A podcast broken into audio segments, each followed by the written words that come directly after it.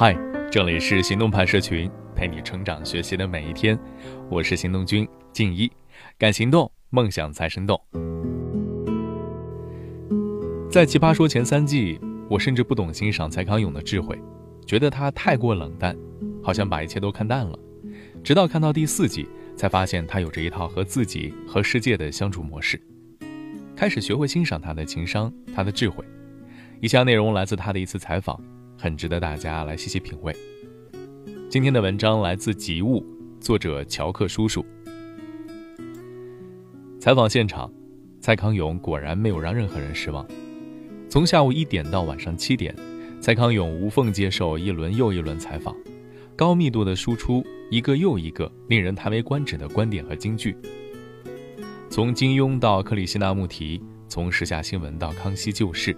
应对着甚至有些重复的问题，解答着读者们的困惑。有人刁难他，问：“如果女朋友突然说‘亲爱的，我做的菜好难吃’，我该怎么高情商的回应？”蔡康永秒回：“都是我的错，我应该多赚一点让阿姨做饭，不应该让你这么辛苦的。”全场为他的幽默和高情商惊呼。是啊，蔡康永一直是高情商的代名词，在《康熙来了》《奇葩说》里。总能波澜不惊地表达自己，能在颁奖典礼上逢凶化吉。蔡康永的说话之道卖出了四百万册，靠教人说话就创造了超级畅销书。什么是情商呢？很多人觉得用一句话讲就是让别人舒服。三十岁之前，蔡康永也是这么认为，但是三十岁之后，他慢慢意识到，所谓高情商不是迎合别人，而是关注自己。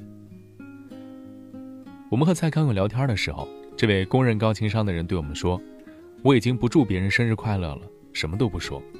可是大家还是喜欢他，因为他愿意用这种冷淡回避随意送出的祝福，然后把温暖留给自己真正重视的人。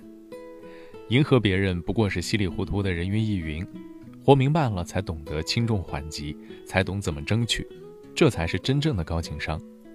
在现在的蔡康永看来，真正的高情商。”不是一直很温柔，但有点忽略了自己的林志玲，而是一直很敢做自己的小 S。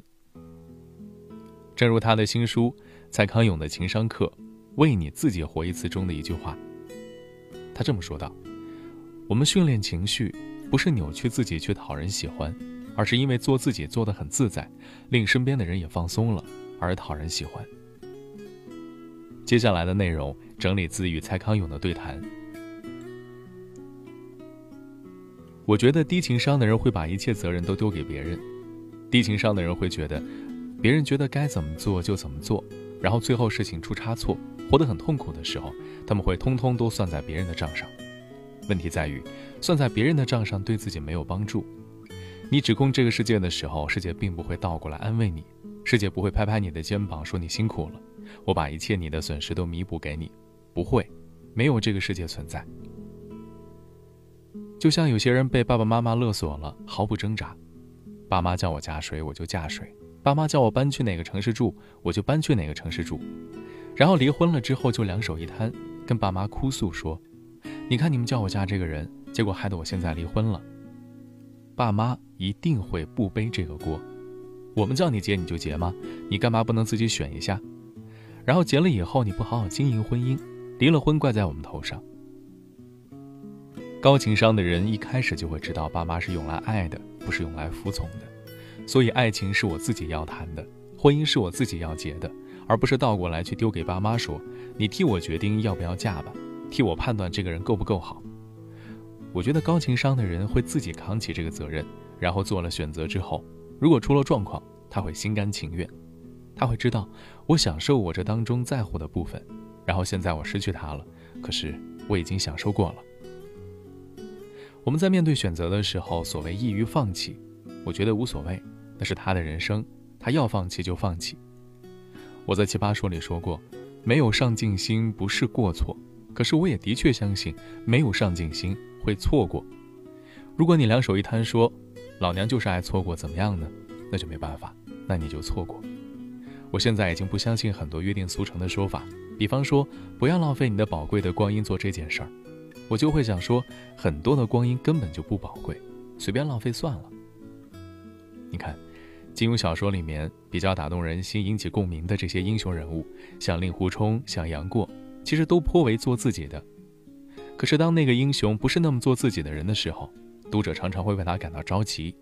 比方说张无忌，张无忌常常会委屈自己，然后郭靖常常会委屈自己，所以在那种时刻，读者反而会觉得你干嘛不就做自己呢？可是偏偏轮到读者自己身上的时候，我们却都比较像张无忌和郭靖，我们常常委屈自己，常常觉得这个不好吧，我们还是合群一点吧，配合一下别人吧，就是活在这样的氛围里，所以很妙。我们心里面其实隐藏着我们对于令狐冲跟韦小宝的认同跟向往，可是我们觉得那样做好像太过分了。我现在已经不祝别人生日快乐了，这些社交上的事情，你越是把它给节约掉，你越是能够省下很珍贵的心力去好好对待它，反而不是很敷衍的在平常东送一个生日快乐，西送一个结婚快乐。不要把温暖当成本能，我觉得你跟人相处。然后你从冷淡开始，你就给了自己每一次都进步的机会。你如果想对这个人变温暖一点，你很容易做得到。先站在一个可以加分的基础上，然后一次一次的往上加分，而不是先站在一个没有退路的立场，然后一次一次的扣分吧。所以怎么想都是应该先从平静与冷淡开始，然后才有选择。我对这个人要不要更温暖一点，而不是无条件的对所有人温暖。你如果对所有人都无条件的温暖，那我被你温暖的对待，我会一点都不觉得自己是被你珍视的。我觉得你只是一视同仁而已。我觉得人生就是很悲惨，每一个时代都很惨，只不过以前惨的人，我们听不到他的声音而已。就是唐朝一个种田的，辛苦种田却收获不好的农人，他没机会上网哭诉他心中的悲惨而已。只是我们现在展示焦虑的空间变得很多。展示焦虑的速度变得很快，然后很容易被别人看见我们的焦虑。我一直鼓励大家，没事就把人生的镜头拉远一点，你不要老是特写。你知道我们讲的贩卖焦虑的人，就是把镜头特写在每一个焦虑上面。我觉得流行歌曲、连续剧，其实也都经常放大了我们的很多情绪，比如他会把爱情讲到神圣不可侵犯，可以生死相许。可实际上，在我们的生活经验当中，真正为了爱而生死相许的人没那么多，我们就是要保持清醒，不要被这个方式带着走，觉得这个情绪真的那么重要那么大。你一把镜头拉远，就发现它只不过是众多场景其中一个。你现在失恋三年后，看起来就是这个人生阶段中间的一段而已。练习把镜头有时候拉远一点，会给自己很大的舒服的豁达的空间。要说意义，根本没那么重要。人活着可以没有意义，只要有滋味、有乐趣就可以了。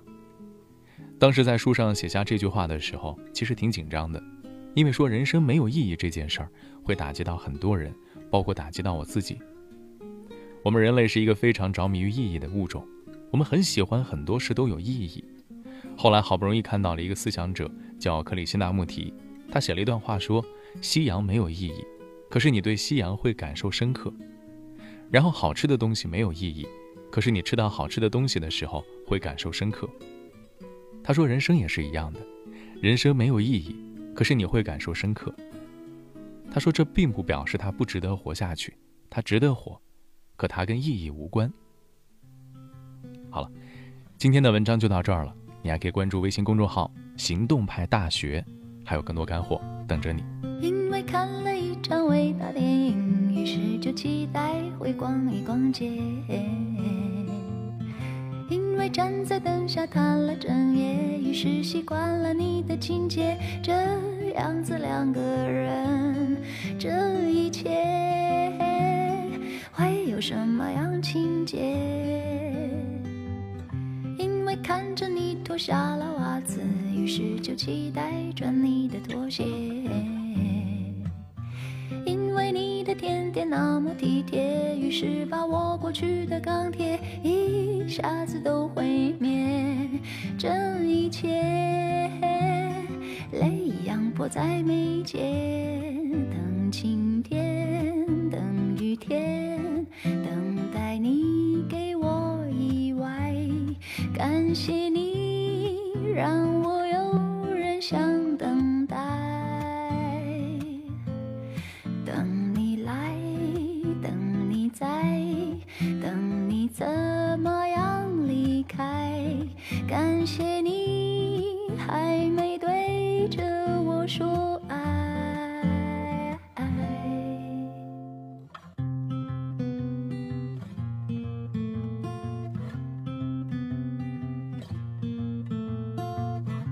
开始牵手、亲吻、拥抱等等，起初的轰烈都没有差别。最后故事怎么样子完结？有没有下一个圣诞节？还好我不了解，守候在一无所知的世界，等晴天，等雨天，等待你。感谢你让我有人想等待。等你来，等你在，等你怎么样离开？感谢你等